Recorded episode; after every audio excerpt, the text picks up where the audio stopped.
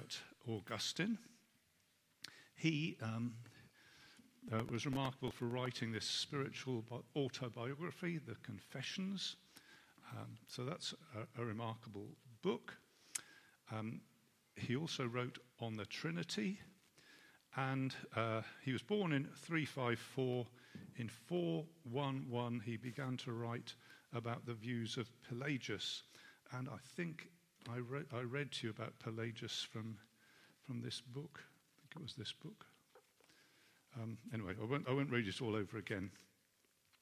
Um, some of the ideas that Pelagius had to try to, I think, to uh, stir people who said they were Christians to living a credible and holy life was to say, uh, stop being lazy. Um, if God commands something, you can do it, you can obey it. And uh, you just need to make the effort uh, and choose to do the right thing and get on and do it, and you can do it. And that has lots of, that idea has lots of spin offs. I mean, can that be possibly true that whatever God commands, we are capable of doing? I don't think that's, that can work, can it?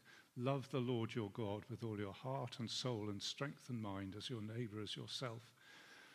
Uh, yeah, that's a right thing to do, but actually, what it shows us is where we fall short, isn't it? We say, I don't do that. And therefore, I need a savior.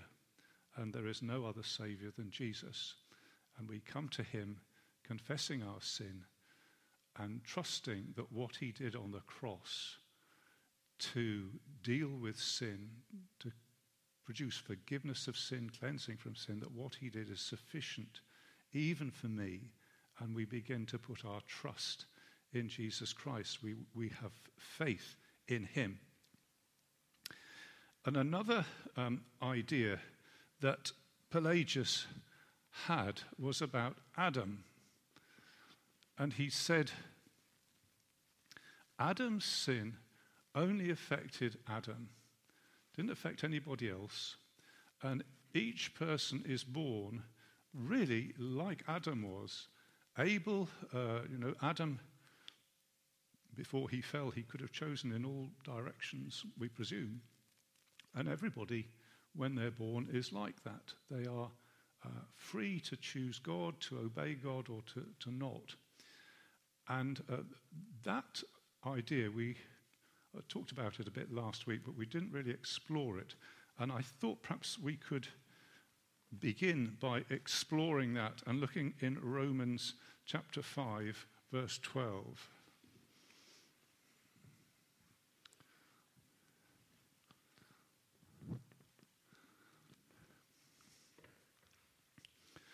And the question is what does the Apostle Paul say about Adam and his fall into sin uh, as it affects or doesn't affect anybody else? So let me read it, and then I'm going to ask you to spend five minutes in, in your little groups saying, what, what do you think it does mean about Adam and about the rest of us? So this is Romans 5, verse 12.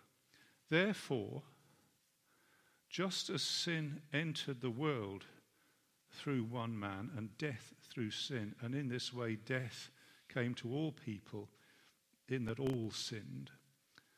To be sure, sin was in the world before the law was given, but sin is not charged against anyone's account where there is no law. Nevertheless, death reigned from the time of Adam to the time of Moses, even over those who did not sin by breaking a command, as did Adam, who is the pattern of the one to come. For the gift is not like the trespass, for if the many died by the trespass of the one man, how much more did God's grace and the gift that came by the grace of the one man, Jesus Christ, overflow to the many.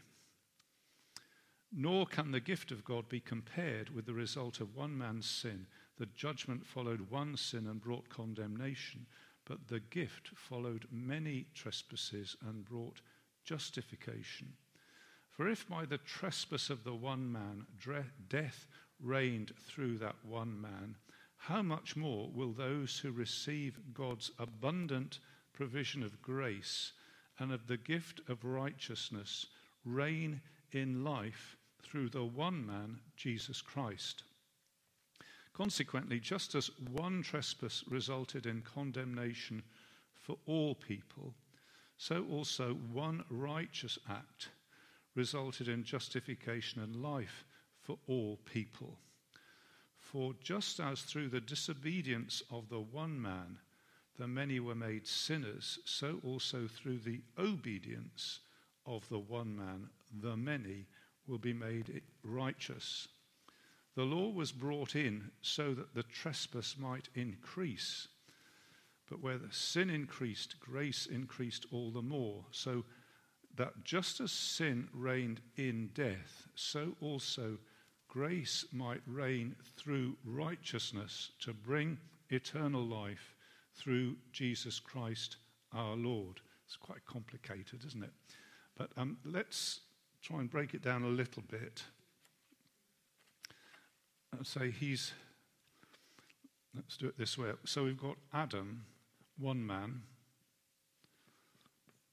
and he sins, and we've got Jesus, one man, and he obeys. And he's talking about Jesus uh, uh, dying on the cross. That's his obedience. And there's an effect would you like to uh, spend five minutes in your group saying what, what is the effect of this um, Adam and what is the effect of Jesus? See if you can come up with something from that passage for five minutes or so.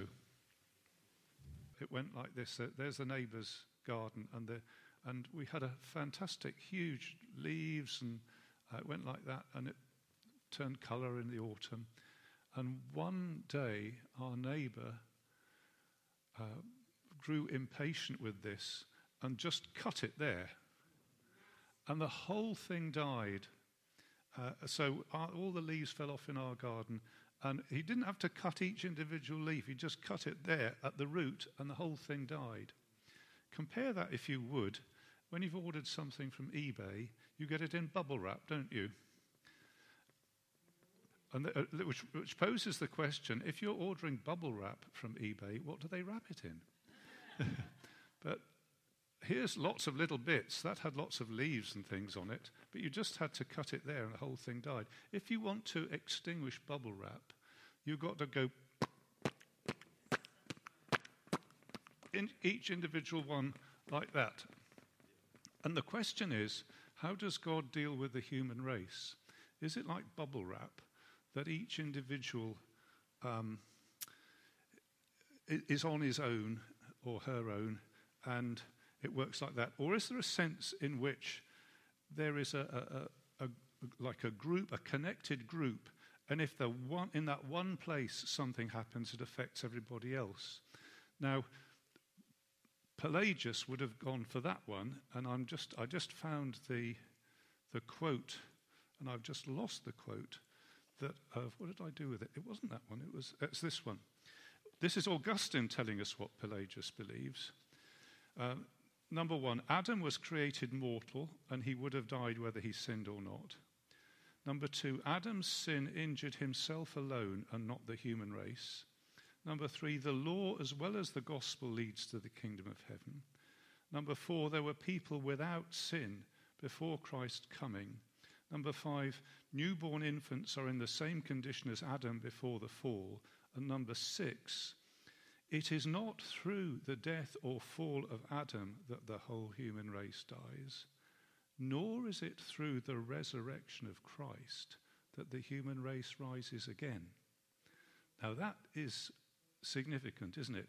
Because he says, if ever, you know, Adam was just one of these pieces of bubble wrap, doesn't affect anything else. But if um, the question is, is it like this that one act here affects everything else, And that might be Adam, which produces sin, or similarly, Christ, by one act, affects the whole tree uh, in, in a positive way. Do, do, you see the idea? I mean, Adam does it negatively, negatively, and Christ similarly does something positively. That, that's bubble wrap and ivy is, is my way of, of, thinking about it. Was it yours? What did you come up with um, concerning Adam and what happened to him and everybody else, and Jesus and what happened to him and everybody else? Right, uh, oh, can Sema have the microphone, please? The microphone's just helpful.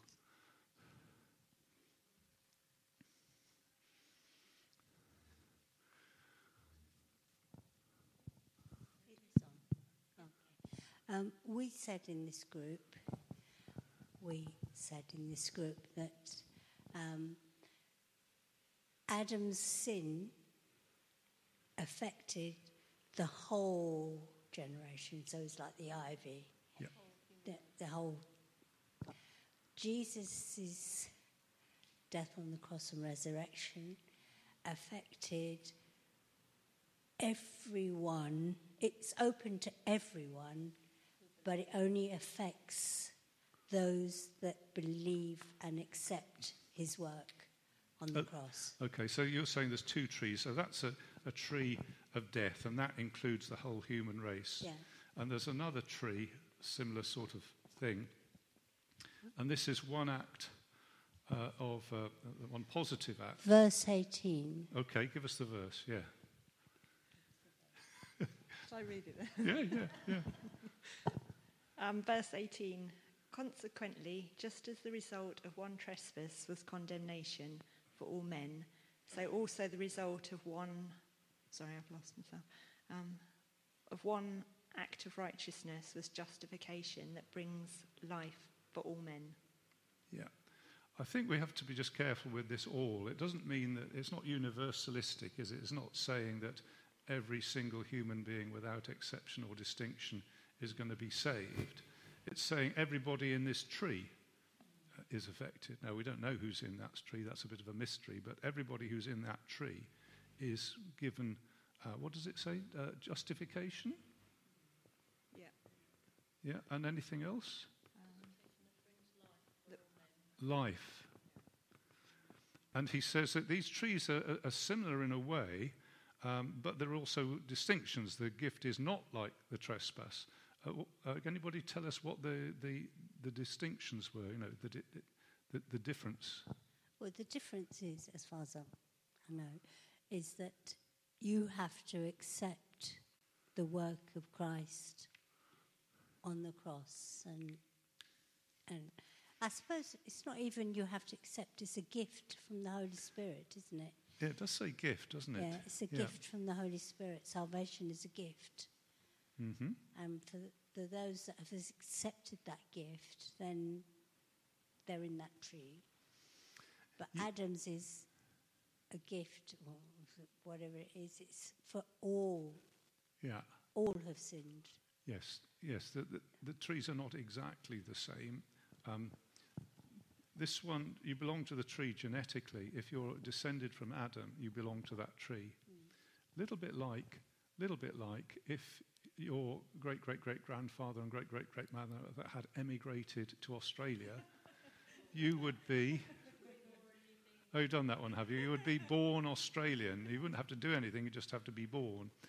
This one, uh, belonging to the tree, is a, a, little bit more subtle. It's not, if your mum and dad were Christians, you're automatically a Christian. It's not a genetic link, it's a spiritual link. And uh, yeah, that, that's, I don't think Paul is at this point trying to tell us how that link, link up works. He's just saying there is such a link. Um, and you'd say it's sort of union with Christ. When he died on the cross, all these people, in some sense, died with him. When he rose from the dead, in some sense, all these people rose with him. Uh, I mean, there's a lot of subtlety to that, but the basic, uh, that's the basic idea. Okay, thank you very much, our SEMA's group. So, uh, Steve's group, uh, Steve or Jerome perhaps might have something to say. I mean, one, one thing we looked at the. Uh, yep. We looked at the earlier bit where the argument about the command. Um, the argument about the command, because what, what, what he says is that those from Adam to Moses died even though they didn't have any command. Yep. So, uh, I mean, that's presumably why Pelagius had to argue that Adam would have died anyway, because otherwise the argument wouldn't make sense, because the, the argument would have to say that some people died and some people didn't. Could you repeat that? I got lost. If uh, you, t- I mean, you quoted it, or uh, Augustine quotes uh, as Adam saying Adam was mortal and would die anyway, which Yeah. of course opens the question of what is meant by death here. But if you just take it in simplistic terms, then you would have to say that between the time of Adam and, and the time of Moses, Yep. where there was no explicit command, hmm then some people would have died and some wouldn't. And he says that's not the case. In fact, that everybody died from Adam to Moses. Oh, right. You're saying that if everybody was in the same innocence as Adam, then some people would have chosen yes and some people would have chosen no. Some Yeah. people would have sort of eaten the fruit and some people wouldn't. So some of them wouldn't have died and some of them would. Yeah. Yeah. Well, that's what he's saying, but he's Yeah. saying that's not the case. They all died. They, they did die. Death reigned from Adam to Moses, even though the Ten Commandments or the Ten Words hadn't been given. I mean, Adam had a specific command don't eat the fruit. But until the law came, there was still death. Death still reigned. Yeah. And Yeah. That's the important part of his argument, I think. Thank you very much. Yeah, that's great. Yeah, we were just talking about how, although the law hadn't come in terms of on the tablets of stone, um, you know, there was something of the law in the, in the garden in terms of on the, on the hearth. And uh, although it hadn't been kind of codified, if you like, Yeah. as it was in the Mosaic covenant. I mean, if you look at you know Abraham and, and, the, and the times before the Mosaic covenant, there was still law, there was still circumcision, there was still an element of law. We were also talking about how it's helpful to think about Adam and Christ very much as public figures. They're not private people like No. you or I. Yeah. They're representative, as you've said, where, where you know they're the two kind of covenant heads Yep. who are very public figures. So what they do has an impact on everyone else, rather than if I do something, it might impact my family and a few others, but not on. You know, I was thinking, you know, for example, you might get a prime minister or a president Yeah. who brings a country or nation into war. Yeah. Well, the, the, the entire nation may not be fighting in that war, but as the representative head of that nation, the, the, the country's at war. There is now a state of war between ourselves and Germany. Yes. Yeah, sure, that kind of thing. So, Yeah. which is what you said. Yep, no, that's really helpful. The, the specialness of Adam, Mean, he gets called various things. Sometimes gets called a federal head, meaning a, head of a solidarity, a group of people. And Christ also is the head in a very deep sense of his people. And there's a union between Christ and his people, uh, which is sort of underlying this thought. Yep. Yeah, I was uh, to. I was thinking that that from what you said, sort of Adam is is a sort of representative, of, if you like, of the whole human race. So you get Yeah. the tree, and if you Yeah. cut it off at the bottom, you know. Yeah. Yeah. Um, and Christ as the representative of his people. Yeah. So one might go back to the bubble wrap and think of the bubble wrap as the whole human race. S- Some bubbles who have been chosen from eternity will get popped, Yep. Christ's people. Yeah. So, Yeah, it, I, that's a good point. I mean, it, the world might look like that, but underlying it is Yeah. this. Yes, yeah, yeah, that's right. Um, w- w- when you talk about the law, it put my, in mind when we went to Venice, we went and visited a synagogue. Uh, there was a sort of exhibition of synagogue, and I was very struck by one, uh, a tapestry, I think it was, on the wall. It had people here. Had this heavenly city, you know, the final, the, the final Jerusalem, and in between the uh, the people and the city, to pave the way to get them there, were the two command, uh, two tablets of stone with the law written on them, and that sort of Jewish idea: how do you get to heaven? From here to here, thank God for the law, And of course, that's exactly what Paul says it isn't, isn't it? He, he says you can't get to heaven by keeping the law. Uh, no matter how hard you try, it has to be some other way, and, and, and that's the way through, through Jesus Christ. That just struck me in terms of what you just said that reminded me of Galatians as well, where it says in verse 20, now the law came in to increase the trespass. Yeah, there yeah. was, we were talking about how the law, there's something aggravating about the law. Yeah. It kind of highlights our sin, doesn't it? Yeah. It, it, it almost amplifies, which Paul talks about elsewhere, doesn't he? That Yeah. he wouldn't have known about coveting, Yeah. covetousness. I can't remember, is it somewhere in Romans he says that? If it wasn't for the law, Yes. but that the law highlighted and amplified his covetousness, whereas if the law hadn't been given Yes. in such an explicit way, maybe he wouldn't have known that. Yeah, yeah, that's right. Uh, the, there used to be a, a sign on the road going up to the railway station, railway station with a wonderful glass uh, roof. There used to be a sign on the uh, on the road going by which says uh, it is prohibited to throw stones onto the roof. I would never have thought of that unless I had seen that you weren't supposed to do it, and the, the law sort of aggravated the sin.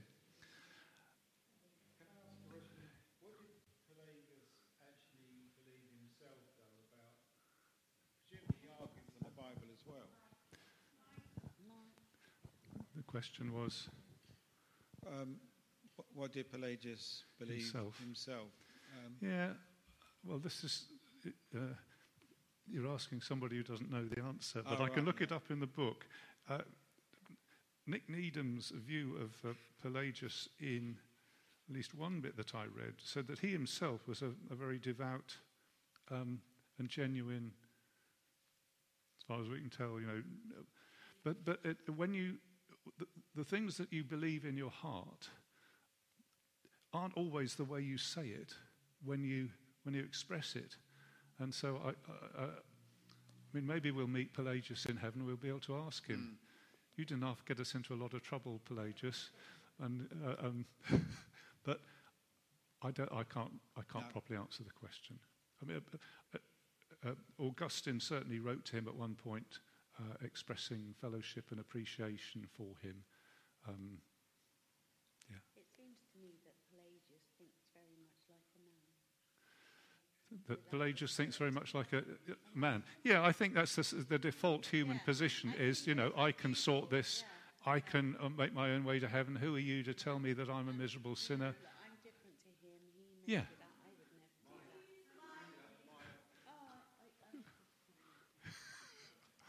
Well, no, it was, uh, but, uh, but it's, it, that was a good comment to share. Um, yes, it's say, saying that, that Pelagius just thought like a human being thinks. Yeah, yeah, yeah. Any other comments, questions? Well, shall we? Uh, I mean, time's moved on. I wanted us to look at the Donatists. Uh, so this is this is Augustine's doctrine of grace that we are helpless sinners, that we are only saved not even because we were sensible enough to ask, but we are saved by God's grace completely. And um,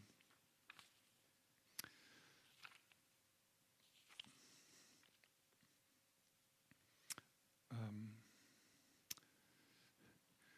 just to remind us of what Nick Needham says about this. Um, how do Christians actually pray? Do they come before God and say, Thank you for sending your Son to die for me, O Lord, but as for the rest, my faith, my repentance, my conversion, my good works, my growth in holiness, well, Lord, you ought to be thanking me. Um, nobody would dream of praying like that, would we? Um, even, he says, the semi Pelagianism, that it is the first step of faith that we owe to ourselves, is untenable, for without that first step, none of the others would follow. Therefore, our actual relation, uh, salvation would hinge upon ourselves. Uh, and we don't even think that. We don't even begin to. We thank God, don't we, for His grace that He brought me to the Saviour. Uh, how sweet the sound that saved a wretch like me. I once was lost, but now am found, was blind, but now I see. 'Twas grace that taught my heart to fear, and grace my fears relieved. How precious did that grace appear the hour I first believed. Um, so that's that's uh, Augustine's doctrine of grace, and I think it's a great understanding of what it is to be a Christian, and I think it's really strengthening and God honoring and, uh, uh, and really helpful to us. Okay, may we move and just spend a little while looking at Donat- Donatus. So let's move this off.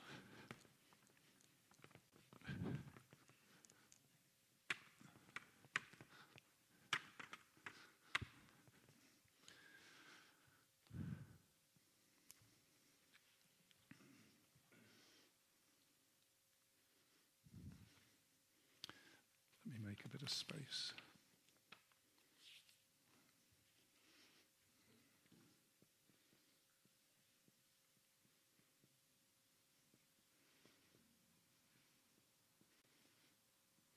I think the story, as I understand it, goes back to a time of persecution under Diocletian. I hope I've spelt that correctly. Uh, and the, the time when uh, the churches were interconnected and there was one sort of network of churches by and large, and it compassed the whole, the whole of Christendom, the whole uh, places where Christianity came, uh, and the whole. No, no, no, no, no. Um, so if you take according to the whole, in Greek is kata, according to kata. No, I'll write it in English, shall I? Kata. Olos, the whole, from which we get Catholic, meaning the whole, the whole thing. Catholic. And at that time, the church was, so we understand, uh, connected in a happy, reasonably happy way, and it was the church. That was what Christians belonged to, the Catholic Church. Different to Roman Catholicism, but we're going way back before that happened. Uh, and Augustine would have said, uh, What church do you belong to? Well, I belong to the church everybody else belongs to. I belong to the Catholic Church. It's the, the one across the whole world. Uh, does, that, does that clear about the use of the word Catholic? Now then, in the time of Diocletian, so I'm reading, there was persecution. And some of the, yeah. Well, that's what I was wondering. Uh, if we go back in church history, things weren't like, like they are now. We didn't have Baptists and Anglicans and Methodists, and you, you just had Christians, basically speaking. And they connected with one another, and they probably had bishops that looked after regions, and they would get together. I hope I'm not painting an overly optimistic picture, but this is the general picture that it was all connected up and it was reasonably, you know, there was one network. And because it covered the whole world, kata olos, according to the whole, that's where we get our word Catholic. Cat olo, Catholic. And so this network of churches would have been referred to as the Catholic Church. That was just Christians. That was the, the, the correct, not under the Pope, but just sort of networked together. Now then, during Diocletian's persecution, this had a, a, a splitting effect on uh, the different churches. It says in, three, in 302, uh, one of the deacons at Caesarea had his tongue cut out for not doing what the emperor wanted him to do in terms of sacrifices. So that's a, that's a reason for not being a deacon, I guess. Um, and in 303, uh, a newly built church in Nicomedia, I didn't look up where that was, uh, was uh, destroyed by the emperor, the Roman emperor. He took their Bibles and burnt them and on the 24th of February 303, there was an edict against Christians. So it was really powerful persecution. Now, under this persecution, some of the churches uh, stood up against it very bravely. Other churches and church leaders were a bit more uh, compromised. Same thing was true in Nazi Germany. Um, and different groups of churches said, well, we're not going to compromise, we're going to stand against this. And other people.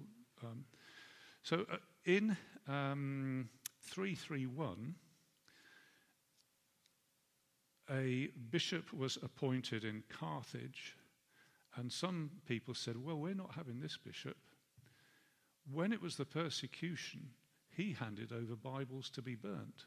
We're not, we're not getting on with them, and we're splitting off because we want to stand for the faith. We don't want to be compromising like that.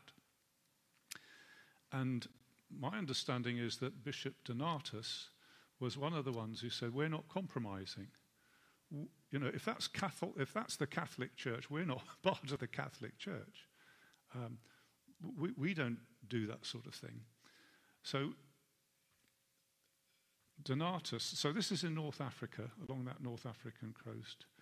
He stood apart from the other churches and said, You lot uh, compromise and give in, and we're not we're not going to join in with that network in that sense. So there's a, a, a sort of split and a division between Donatus and his churches and the Catholic Church, in, in the meaning in which I just said before, you know, the, the, the, the larger network. And in North Africa, where um, it's in there somewhere. Who, who, who, whose phone is that? That's, oh, really? Yes, okay. Um, now, uh, you're getting really to the borders of what I know and understand, but uh, let, me, let me find the, the page here. The churches in northwest Africa were split between the Catholics and the Donatists. See page 1664, which is where I should have gone in the first place. The last persecution under Diocletian had left the church in northwest Africa bitterly divided. Large numbers of Christians refused to recognize the new bishop of Carthage in 311 because one of the bishops who ordained him had allegedly handed over the Bible to be burnt during Diocletian's persecution.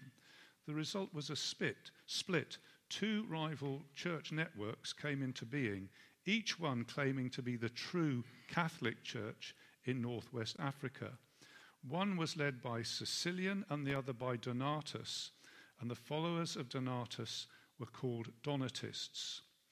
After the persecution, when buildings had been ransacked and um, property confiscated, uh, they wanted to, uh, the Emperor Constantine wanted to give some of this back so he ordered that all church property which the authorities had confiscated during the persecution must be given back. In northwest Africa, the local government gave the property to Cecilian and his followers, so the Catholic bishop, and the Donatists appealed to Constantine to recognize them as the rightful owners of the property. Does any of this sound familiar? Um, uh, on the grounds that they were the true Catholic Church in northwest Africa. And Emperor Constantine was reluctant to de- decide the issue personally, but allowed various tribunals of bishops to investigate it. And the decision finally went against the Donatists. And this provoked turmoil and religious violence among the always hot headed Christians of northwest Africa, which in turn prompted Constantine to order the African authorities to exile all Donatists and confiscate their buildings. Constantine intended his decree to re- restore religious peace to the northwest African Christian community, but it failed to persuade the Donatists to rejoin the Catholic, so called the Catholic Church network. Constantine acknowledged his failure and cancelled the decree, but for the next hundred years, the Christians of the northwest Africa would be equally and bitterly divided between Catholics and Donatists. Um, Constantine's intervention in the Donatist controversy meant that for the first time an emperor had used the power of the state to try to force dissenting Christians back into fellowship with the Catholic Church.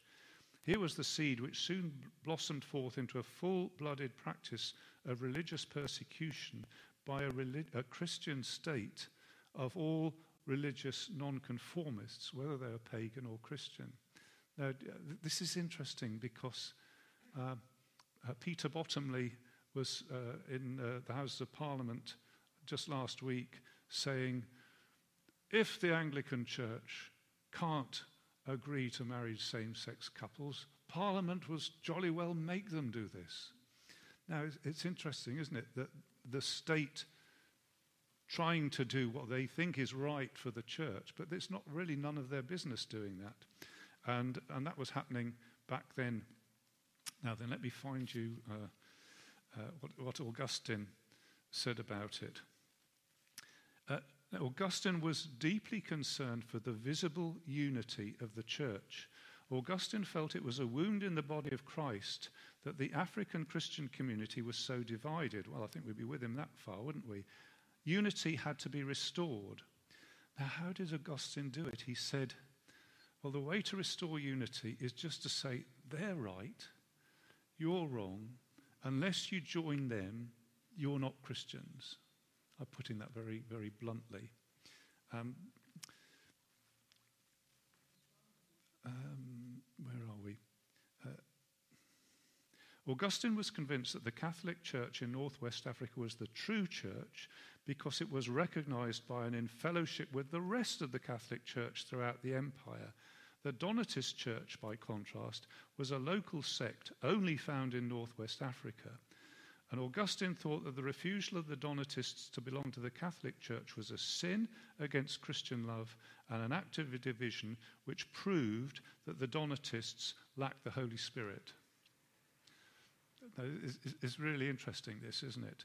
Um, because he's looking for an organizational unity, and he's saying that this lot are in, in, fellowship with all the rest of the world. This is just a local uh, North African sect. And then he says all sorts of, he reaches all sorts of uh, negative conclusions about the Donatists. And if you read about the Donatists, you might, you know, if you look it up on the internet, you might find it filtered through Augustine's view of the Donatists. Because we might say, well, they're just like us independent Baptists. Or Jess might say, well, just like us brethren assemblies, we don't have to fill in with the, uh, the you know, the large organisation. Um, so we might think they are heroes. But uh, in, in, the, you know, if you look in the literature, you'll probably find that they're portrayed as villains. But um, this idea of having to belong to the big, recognised, visible church is a really powerful idea. And I have got, you always want to learn something when you come on a Sunday evening, don't you? So here is some more Latin for you extra, ecclesiam, nulla, salus. Salus? Salus, salus. Thank you very much. Uh, this means church, ecclesia. Extra means outside. We have, still have that in English, don't we? Nulla, you'd, you'd imagine that means none. And salus is short for salus, salus salutis, salvation. Outside the church, there is no salvation. This was said by Saint Cyprian of Carthage, a Christian bishop in the third century. Now, then, what does this statement mean? Hmm. Um, hmm? Well, exactly, exactly. You could do it either way round. You could say, you could say this if you're saved, you automatically belong to the church because you're part of the body of Christ and you are therefore, your natural habitat is to be in the community of the church. You've been given gifts, you to use those gifts in the body in, in, the church. You're part of Christ's body, so you have a part to play, and you should be functioning as a member of the church. And if you're saved, that's the truth. And if that isn't the truth, you're not saved. So that's that's that's the that's the church phone. let's, let's, let, let's do, just do this again. If this is true, uh, uh, if you're saved, this is true of you. You're part of the church, which is the, the whole body of Christ. And your natural habitat is to be in a community, functioning, being blessed, being a blessing. I think that's a great message to communicate, isn't it? It's like the Hebrews 10:25. Don't forsake the assembling of yourselves together, as the manner of some is, but encourage one another. You know, the, the, the Christians are not meant to be lone rangers. They're meant to be in a community, and it's really sad and, and unhealthy if Christians are part of a community, Christian community, I mean. But could, can you put it the other way around and say, unless you're part of the church, you can't be saved? Can you put it the other way around? Can you say, unless you can say which church you belong to, you can't be saved? Uh, or, or, better still, putting it this way, to, to say, you know, we're the Anglican church. Well, we're, we're not, but I mean to say, we're the Anglican church. Unless you're Anglicans, you can't be saved. You wouldn't agree with that, would you? We say, well, we're Baptists.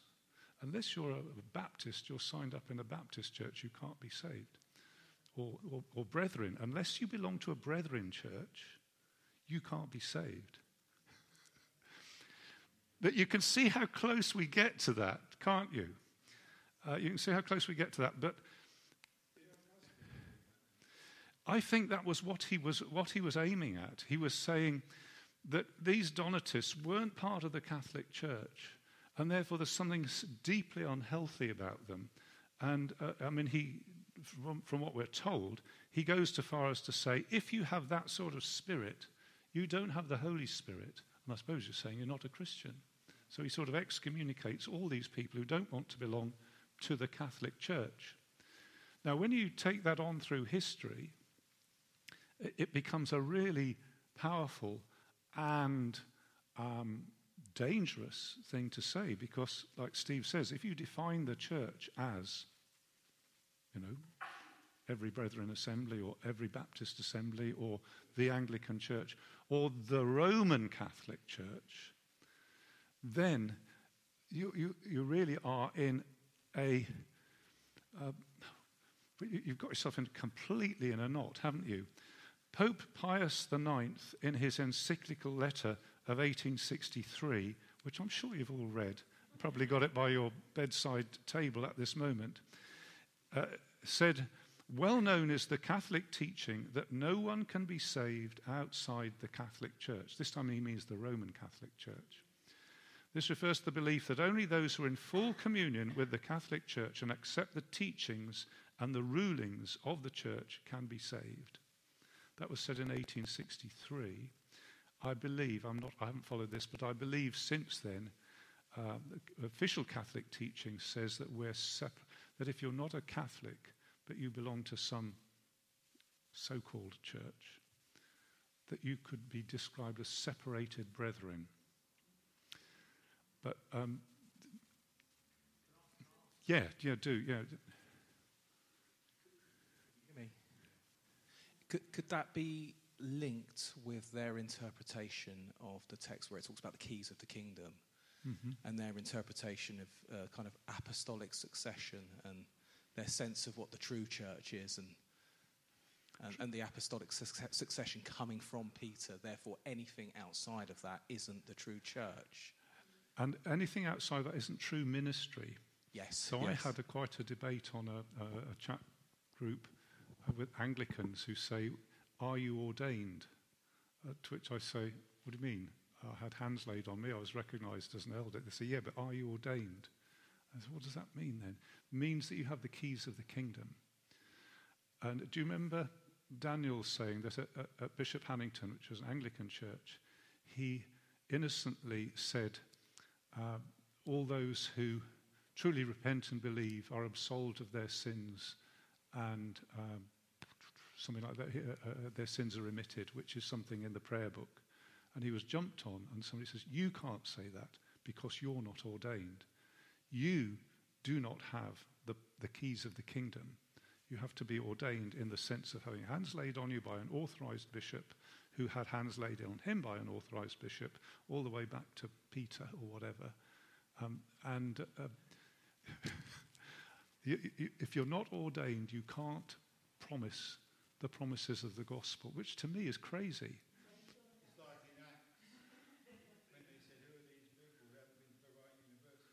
Yeah, there's unlearned men. What is this seed picker saying? Yes, yeah. Can we have the microphone? Thank you. Thank you.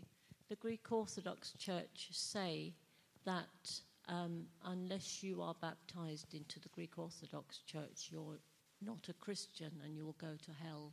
Yep. Yep. And they because and they th- think they are the true church because they're Orthodox. Yeah. Well, it's a clue in the name, isn't there? Extra ecclesiam nulla salus, except they'd probably say it in Greek. Um, you, can't, you can't be saved outside the Greek Orthodox. Yeah. I was going to say, of course, that it just reminds us that uh, as Protestants, we tend to think that everybody was Catholic until the Reformation. Well, of course, that isn't the case. There was the, the great schism in, was it 1100 and something, wasn't it? When the Western Church, which became the Roman Catholic Church, split from the Eastern Church, Yes, that's which true. is now the Orthodox Church. Yes, yes, yes, So it, it didn't work even before the Reformation. yes. The, the other objection, of course, is how could you possibly know if your ordination was valid? Because somewhere down that chain from St. Peter, there may have been a break. Yeah, Somebody who was a heretic or something and therefore couldn't. yeah, It, it, it Yeah. doesn't make any sense at all. But yeah. But uh, it's fiercely contested by evangelical Anglicans. Uh, they, they, they were saying, um, well, what are you in your church then, uh, if you're not ordained? Um, what, what, what, what authority do you have? And so I have the authority to preach the gospel. But the, the authority to, to say, if you believe in Jesus, your sins will be forgiven, full stop, that authority is inherent in the message, isn't it? It doesn't matter who says it, but the, the, the message, it's in the word, yeah, exactly. Yeah, it,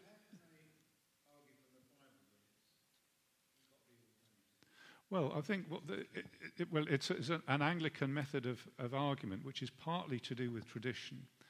So if you say, is it in the Bible? Well, they say, no, it's not in the Bible, but you can extrapolate from the Bible. You can work it out from there. That uh, uh, the keys of the kingdom thing. So that was given to Peter, and you've got to be you've got to be similarly equipped with the keys of the kingdom. And and then they would say, how do you do that? Well, you by being ordained in an Anglican church. And, and if, if you if you think about that, that's where a lot of discussion between Roman Catholicism and Anglicanism is about what is valid ministry. So Roman Catholic priests are special people. Uh, Dick Lucas used to tell a joke about in a, uh, a funeral, um, a funeral place, it had three toilets: men, women, clergy. Because clergy are a different group altogether from men or women. They're, they're, they're, uh, priests are, are special, you see. I forgot where I was going with that. I'm to- taken up by the amusement of that thought. Yeah. yeah. I mean, it's probably quite naive, but you know, before um, before we had the Bible, and you know, only the priests had the Bible, and there was that big, huge thing about whether ordinary people could even read the Bible. You know, Mm. like Henry VIII around that era. Yep. You know, d- d- is this teaching just left over from that? Do you think? And you know, it's sort of there because you know ordinary people shouldn't read the Bible. Only us priests can do this, and only we can do that. Do you think that's trickled down, even though we can now read the Bible, but they're still holding on to some of those ideas that ordinary people can't? Yeah, I- I think there's a mixture of things going on. And if, if you ask me to understand how Anglicans think, I find it a complete mystery. Um, but um, uh, uh, Anglicans are divided, at least I, as I read it. Are they priests? And others would say, well, you, it doesn't say you're a priest, you're a presbyter, you're an elder. Uh, and um, you're not, you shouldn't think of yourself as being a priest. So one of, the, one of the people said, Could you pray for me? I'm being priested, it's a verb, on, on, on next Saturday. And then other Anglicans jumped in and said, You're not a priest, you're a presbyter. It says it in the prayer book, you're a presbyter. So th- there's a, con- a confusion even there. But I think it, once you start. I did, well, no, I'm afraid I didn't. I didn't stop. I just read on down through the thread with increasing bafflement. I'm afraid I just read without stopping to pray sometimes.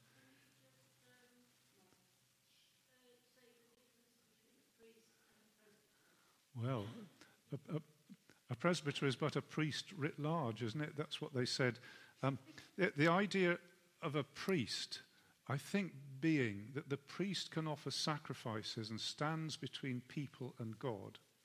And the Protestant understanding would be we're all priests, and the only priest who stands between us and God is Jesus.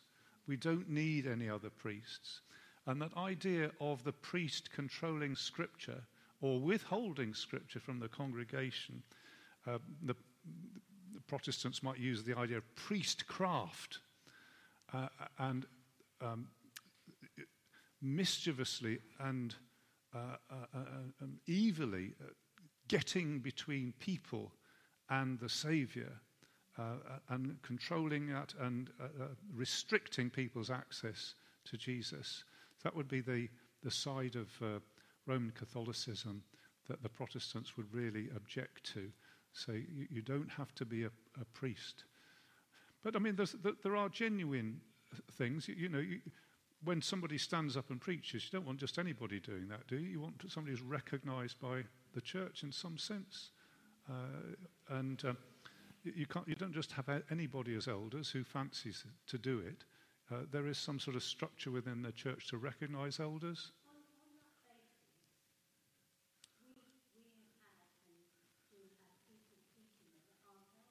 Correct.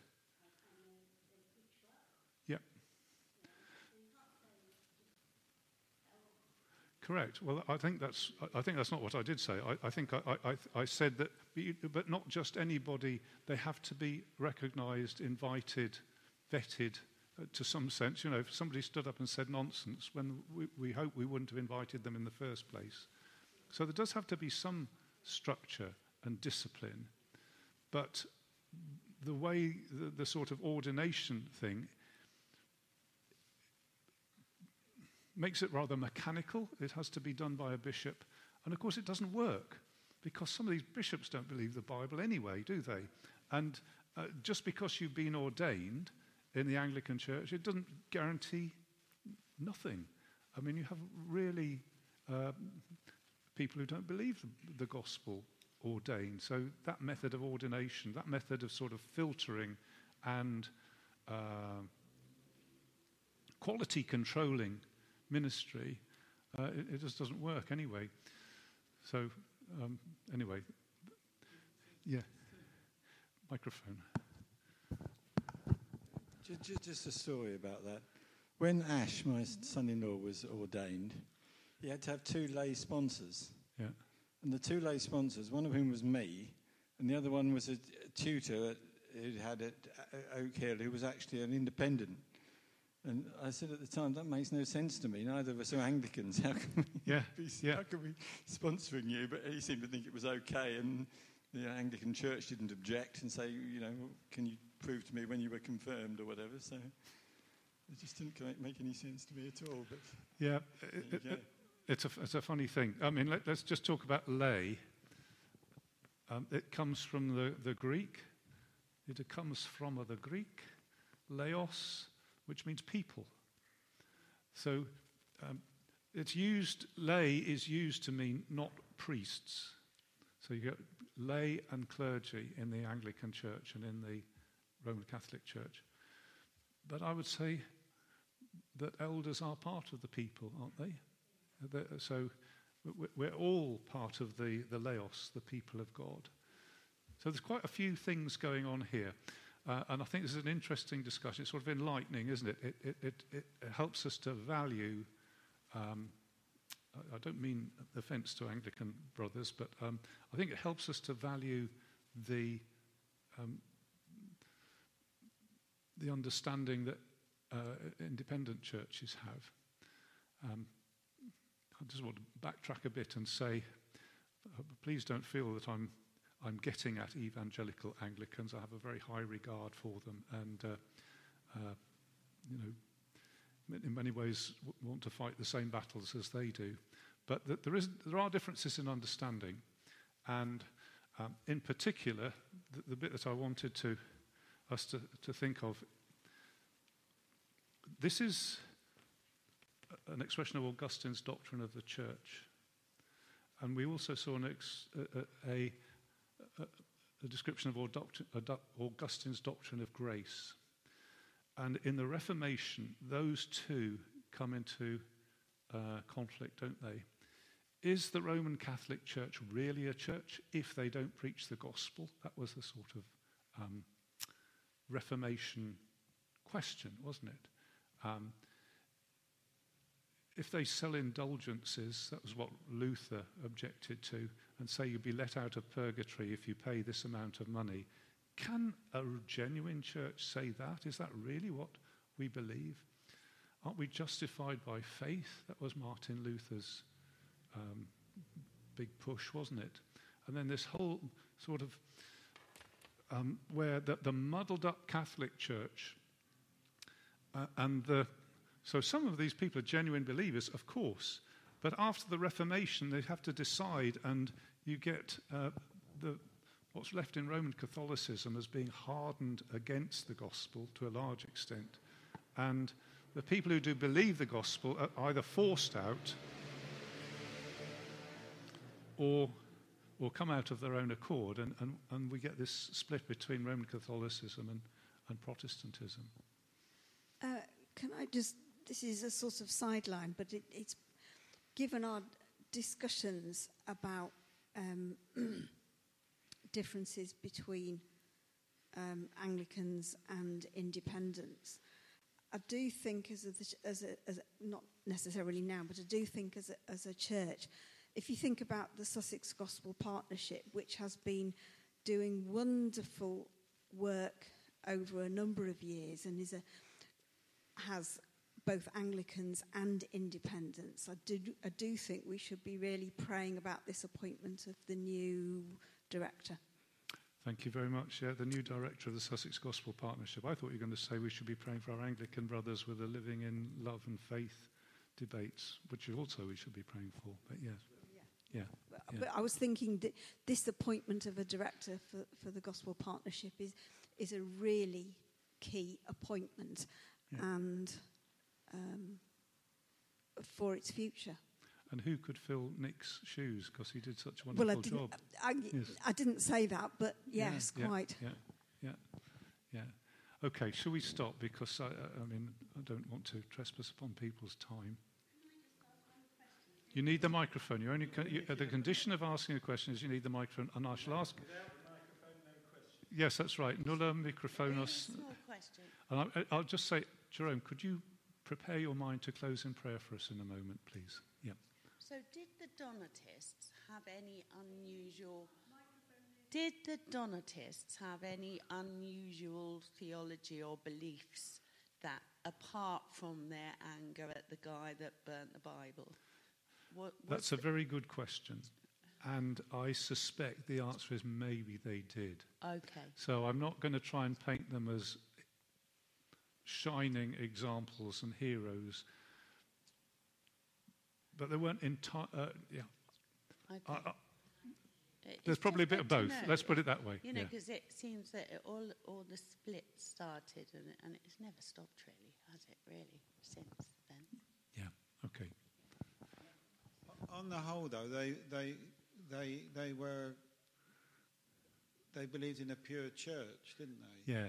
Um, and um, without going into too much detail, I, I believe that um, on this point, um, Augustine was wrong because he, they didn't like the um, the preachers that are compromised, yeah. and that was their main argument why they w- were separate.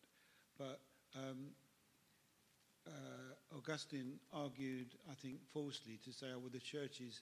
A mix. Yep. You know, he, he, referred to the parable of the the wheat and the, the tares. The wheat and the tares. Yes. But I think he was wrong because yeah. that got nothing to do with the leaders.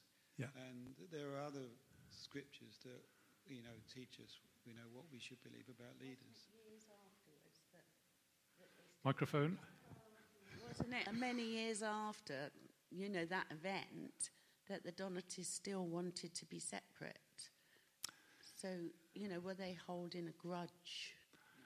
I don't know. I don't know. I, I think, I think um, Jack's right that the, the idea of seeking a pure church, insofar as you can get that on earth, they were right on that. And, and Augustine was wrong. So, with the, the wheat and the tares, where there's a mixture, in the parable it says, Jesus explains, says, the field is the world. But he, and, uh, Augustine was said, the field is the church. Uh, and you, the church is full of, of, of, of mixture, and, you, and that's just the way it is. But I would say, and I think the New Testament says, okay, that might have been the case in Old Testament Israel, that there was a mixture of people. There were fully paid up, circumcised Jews who were not circumcised in the heart. And that's just the way it was. But you're not supposed to have baptized Christians who, uh, for whom that is not a reality. And that affects sort of infant baptism then, because with infant baptism, you know you're baptizing people who have not yet professed faith. So you're bound to have a mixed church. Uh, so, I mean, the, the, the, pure church people would, would, would tend to be Baptists and say, um, you, need to have repentance and faith to belong to the church. Um, and, you know, I'm getting into further deep water now, but um, does that make, make some sort of sense? Yeah. Yeah, well, you can overdo it, can't you? Because pure, uh, do you really have a pure church? I mean, there's always fuzzy edges, but the, the principle being that the people who are in the church have, have got a credible profession of faith. You know, that they've, they have said, I'm converted, and, they, and they've said it in such a way you think, yeah, I think that's right. I think that's right, best we can tell. Let's, uh, Jerome's all ready to close in prayer, so please carry on. Heavenly Father, we thank you so much for what we've been considering this evening. In many ways, it, it saddens us, Lord, when we hear of schisms and splits and, and, and uh, disunity in the church. And we remember, Father, um, what your Son has said that the glory that you have given me, I have given to them, that they may be one, even as we are one. I in them and you in me, that they may become perfectly one, so that the world may know that you sent me and love them even as you love me. Yet, Father, we do recognize that we, we, we cannot just seek unity um, for unity's sake, Lord. It has to be grounded and based on truth as well as love, Lord. And um, help us when we can, as we consider how to work out church life, who we are and our unity with other churches and other believers, Lord, that we learn to discern those issues that are primary issues, Lord, gospel issues, and those that may be secondary or, or tertiary issues, Father. And Lord, help us to be one and help, help us, Lord, as we consider and meditate upon history, that that would guide and inform us to move forward as your people. Lord, we thank you for this day. Thank you for what we learnt this morning and help us to remember as we go into this week our identity as elect exiles. Help us not to forget that this world is not where we truly belong, that we are passing through, and help us to set our gaze on the heavenly, eternal kingdom and riches that you have set before us. Be with us all as we go into this week, we ask, and we just commit all this for Jesus' sake. Amen.